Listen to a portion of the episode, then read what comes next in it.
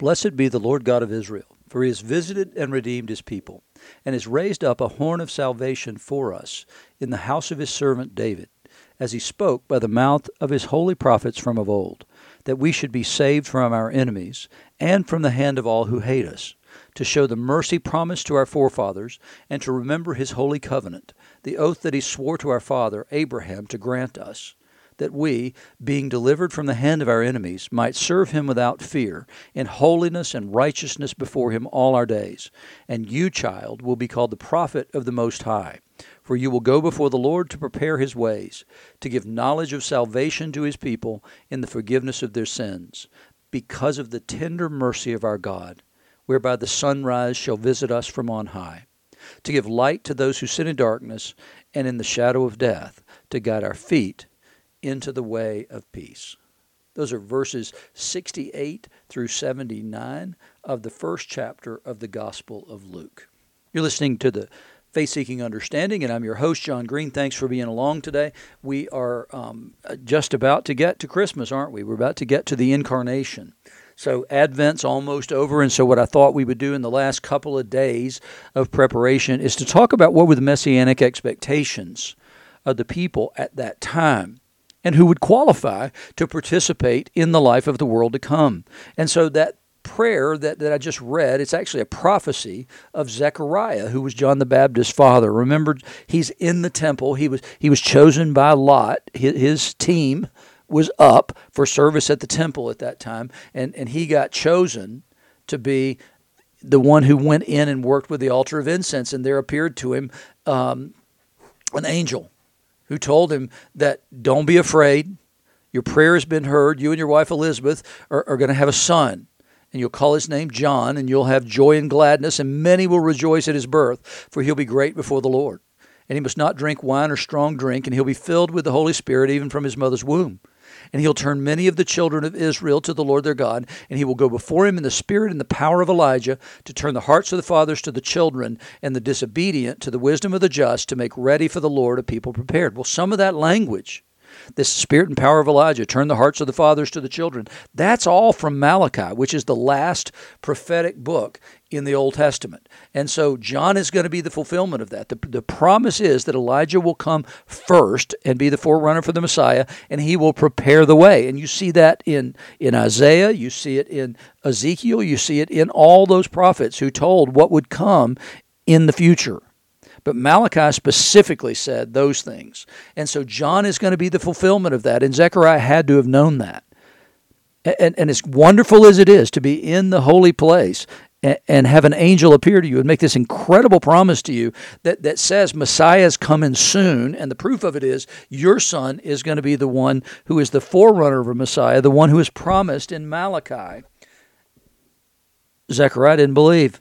Uh, uh, how can that be? We're old. This can't possibly happen. So the angel shakes his head and says, Are you serious? I'm Gabriel.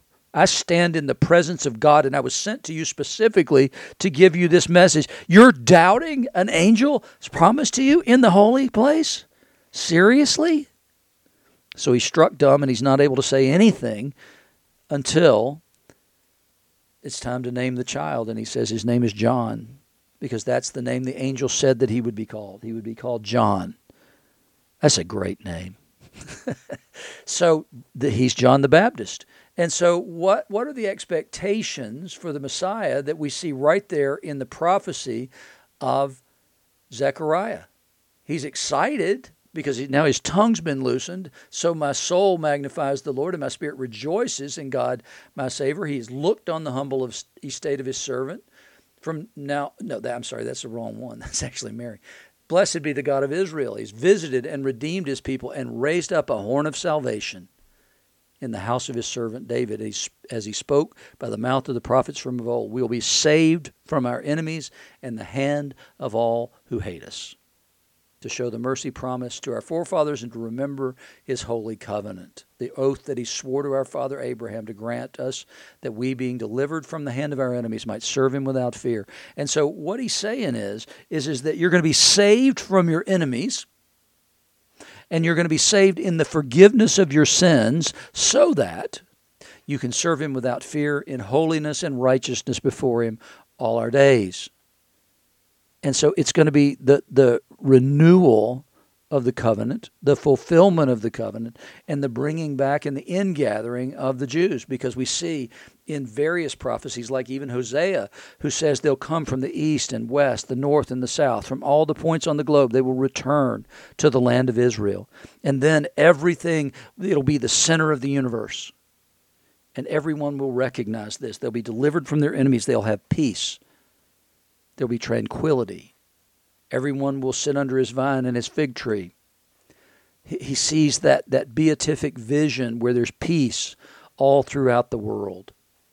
So that's that's one messianic expectation is is that the promise that comes from things like Isaiah, where the little child will play over the the uh, den of the adder, the lion and the lamb will lie down together. All those things of a peaceable kingdom throughout all the earth and the center of all that and the center of all worship will be right there in Jerusalem and God will be there among his people because they'll be righteous and they'll be holy and God will be able to be among them. And who is it that will participate in the life of the world to come? Well, we know a couple of things, and one of those things we know is that we've already seen this that that the, the sages taught that all Israel would participate in the life of the world to come, with the exception of the Sadducees, and they wouldn't participate because they didn't believe in it. So if you don't believe in it, then you don't deserve a share in that inheritance. And then they will say that, that there's another group of people, those righteous Gentiles, those who didn't convert to Judaism, but who nonetheless kept the, the laws that had been revealed through Noah. And so those people will participate as well.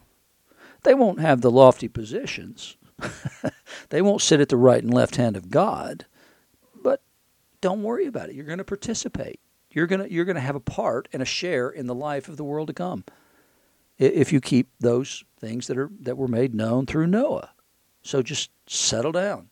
There's no reason for you to convert to Judaism because well, you're going to get a share in the life of the world to come anyway. So so just settle down, settle in, take it easy. So we know from Zechariah, we see that he is expressing the fulfillment of all those prophetic words from the past that there would be peace on earth. And what is it that the angels proclaim at the birth of Jesus? Peace on earth. Peace on earth. And so that that is one of the great messianic expectations is that enmity between people will end. And Zechariah sees that first in deliverance from the enemies of Israel. Well, that'd be people like us, Gentiles. And so, but we see that in Paul's ministry, don't we? We saw see in the ingathering of the Gentiles, we see peace established among those people, both Jew and Gentile alike, who come to believe in the one Zechariah's son John will proclaim. John could have been a priest, but he chose not to. We have to assume John was educated. We have to assume he was probably educated in ways Jesus was not educated, because the sons of priests would be educated, period. End of sentence. But then John chose a different life as he went along, and he, he saw God's call to him to be separate and to be able to speak into the situation as it was, to be, be able to speak boldly into the situation, to be able to speak against the leaders when they had gone astray and they were leading the people astray. And so John could look at the scribes and the Pharisees and call them a brood of vipers. He had a boldness that came from that separation, not being embedded in any of these traditions, even though by birth he certainly would have been. So we see right there in, in Zechariah's prophecy part of the messianic expectation. There's other things that are the parts of it that are a little bit veiled so we can't see them as clearly. And I'm going to talk about some of those things tomorrow. And so, what what is the first thing we as Christians see as a messianic expectation when when Jesus returns? Well, it, it's it's peace on earth, but it's going to be accomplished through a lot of bloodshed. It's going to be accomplished through God's judgment on our enemies and the destruction of those enemies. And so we see and look for exactly that same thing. We are looking for the peaceable kingdom of God where there is no longer enmity between men and even men and men, but also I believe men and animals kingdom. All that will be restored. There'll be no place for fear in the kingdom. And that is exactly what Zechariah is expressing there. And so we know something also of those messianic expectations from Mary's prayer, which I mistakenly started to read as, as Zechariah's. She says, My soul magnifies the Lord and my spirit rejoices in God my Savior, for he's looked on the humble estate of his servant. From behold, from now on, all generations will call me blessed. And as Protestants, we can make a hideous mistake, and that is to diminish Mary in some way. We don't have to make her co redemptrix, we don't have to make her sinless. We don't have to say that she was um, immaculately conceived herself in order to make much of Mary, we should call Mary blessed because God chose her out of all women on earth from all time, from the beginning of time to the end of time. Mary is a unique person. God chose her. That's what makes Mary incredibly special. We can look at the choice of Mary to be the vessel through which Messiah comes into the world in much the same way we can see Abraham. God's choice is inscrutable. We don't understand. There, there's nothing that says here's why God chose Abraham. There's nothing that says here's why God chose Mary. But but we see Mary accepting the role that she's to bring, no matter what uh, people might think of her, and she gets it wrong in the short term. All generations shall call me blessed. Well, not her current generation. That there were scurrilous rumors about Mary in the present time. And so Mary says this. Why will generations call her blessed? For he who is mighty has done great things for me, and holy is his name. And his mercy is for those who fear him from generation to generation. He has shown strength with his arm. He has scattered the proud in the thoughts of their heart. He has brought down the mighty from their thrones and exalted those of humble estate. He has filled the hungry with good things, and the rich he has sent empty away. He has helped his servant Israel in remembrance of his mercy as he spoke to our fathers, to Abraham, and to his offspring forever. So Mary saw, in addition to what Zechariah saw, Mary saw a reversal. She saw a great reversal.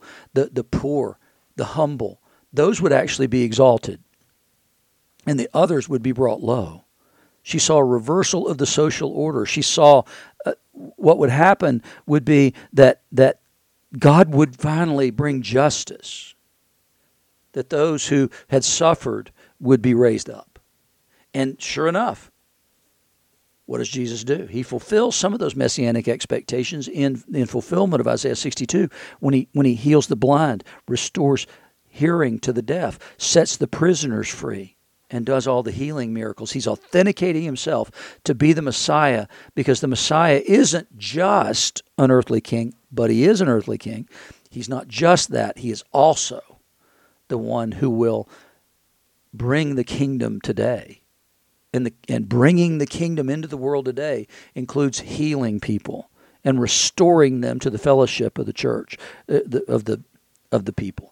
So it, it, all these healings and everything are, are precursors and pointers so that he could be recognized as Messiah. Who is this that does these wonders? and then also teaches and also drives out demons. He's showing his power over the spiritual world, his preeminence and his supremacy over that. And those are all important aspects of what Messiah will do because in order to bring peace on earth, he has to bring peace in the heavens. He has to bring peace among the warring factions of angels and other spiritual beings. He has to overcome those things that are oppressing his people. He has to defeat those powers in order that his people can truly live at peace and truly be free. It's not just other human beings that are the problem here. No, there's other spiritual beings that cause problems as well. These demons that he has to deal with in various times and various places and, and, and free his people truly from oppression. Not just the oppression of other nations, not just the oppression of Rome, but no, the oppression of spiritual beings as well. And so Jesus is doing all those things, but we don't see the reversal of all things in this world. It's the same basic prayer. Mary's prayer is very similar to the prayer of Hannah, the mother of Samuel, when he is born, also miraculously. She sees reversal happening at that time. And, and, and I don't believe it'll be so much reversal as it will be flattening. I, I don't see uh, that, that just because somebody's wealthy, they, they need to be taken down a peg or two because I know people who, who handle their wealth quite well, thank you, who give extravagantly for the kingdom and extravagantly to the church. And so I, I've known many people like that in my life, and I'm thankful for those people, and I'm thankful for the witness that they give into the world.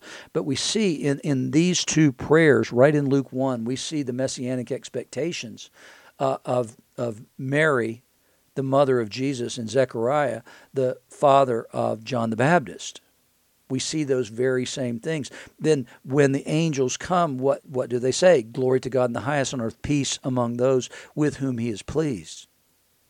And so we know exactly what's supposed to be coming. And then we see another time where there's a messianic expectation that's given. We see when Jesus has come for when the purification of Mary after childbirth has come and Jesus is to be dedicated and presented to the Lord and they come and they offer a sacrifice according to what's said in the law of the Lord, a pair of turtle doves or two young pigeons, which is a poor person's sacrifice, tells you something about the family into which Jesus was born.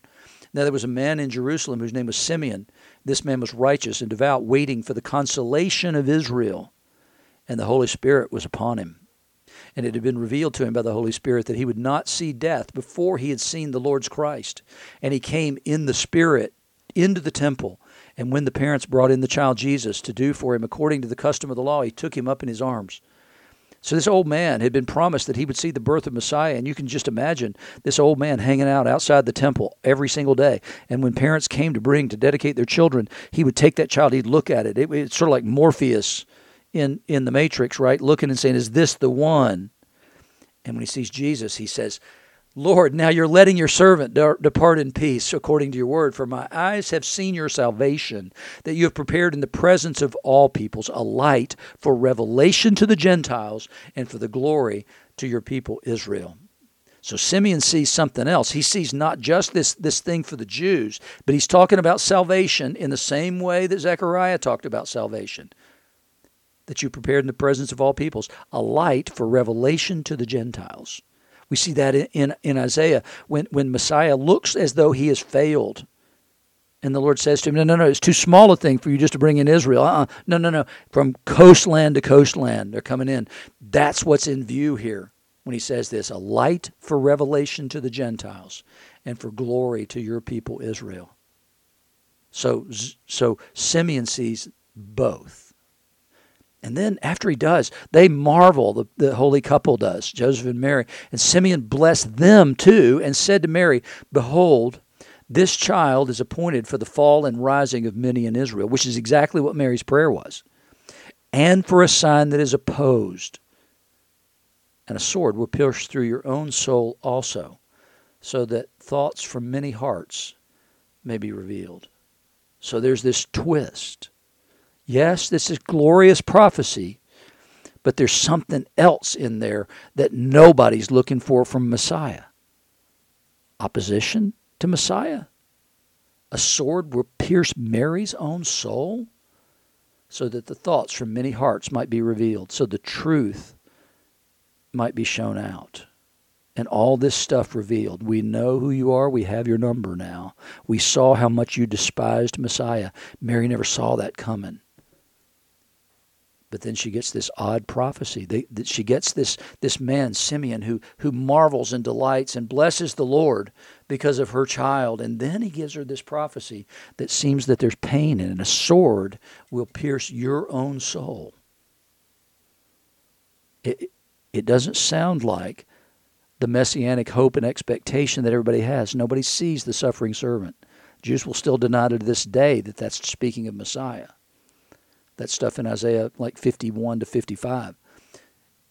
But that's where he also says, My thoughts are not your thoughts, nor are my ways your ways. What I do will accomplish the purpose for which I send it. And so Jesus did. in being a light of revelation to the Gentiles. So, right after that, right after Simeon says this, then there's a prophetess there named Anna, the daughter of Phanuel, the tribe of Asher.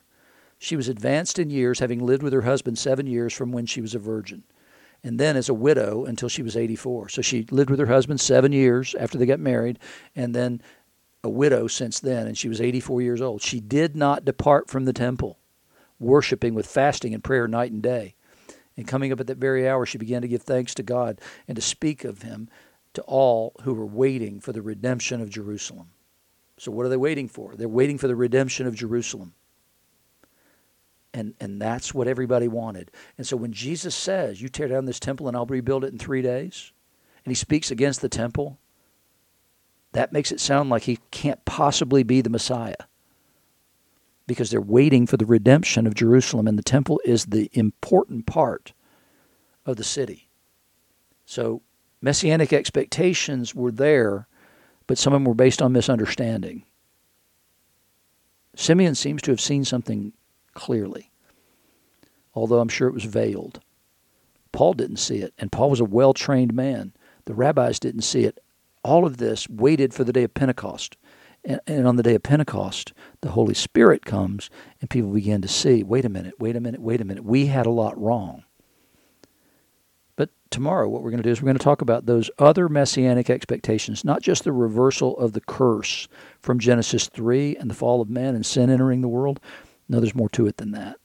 We're going to talk about that a little bit tomorrow, and then that'll prepare us for the incarnation of Christ because we'll be able to see clearly that he fulfilled the true messianic expectations, and then we can begin to prepare our hearts for his coming again, and we can say, Maranatha, come, Lord Jesus.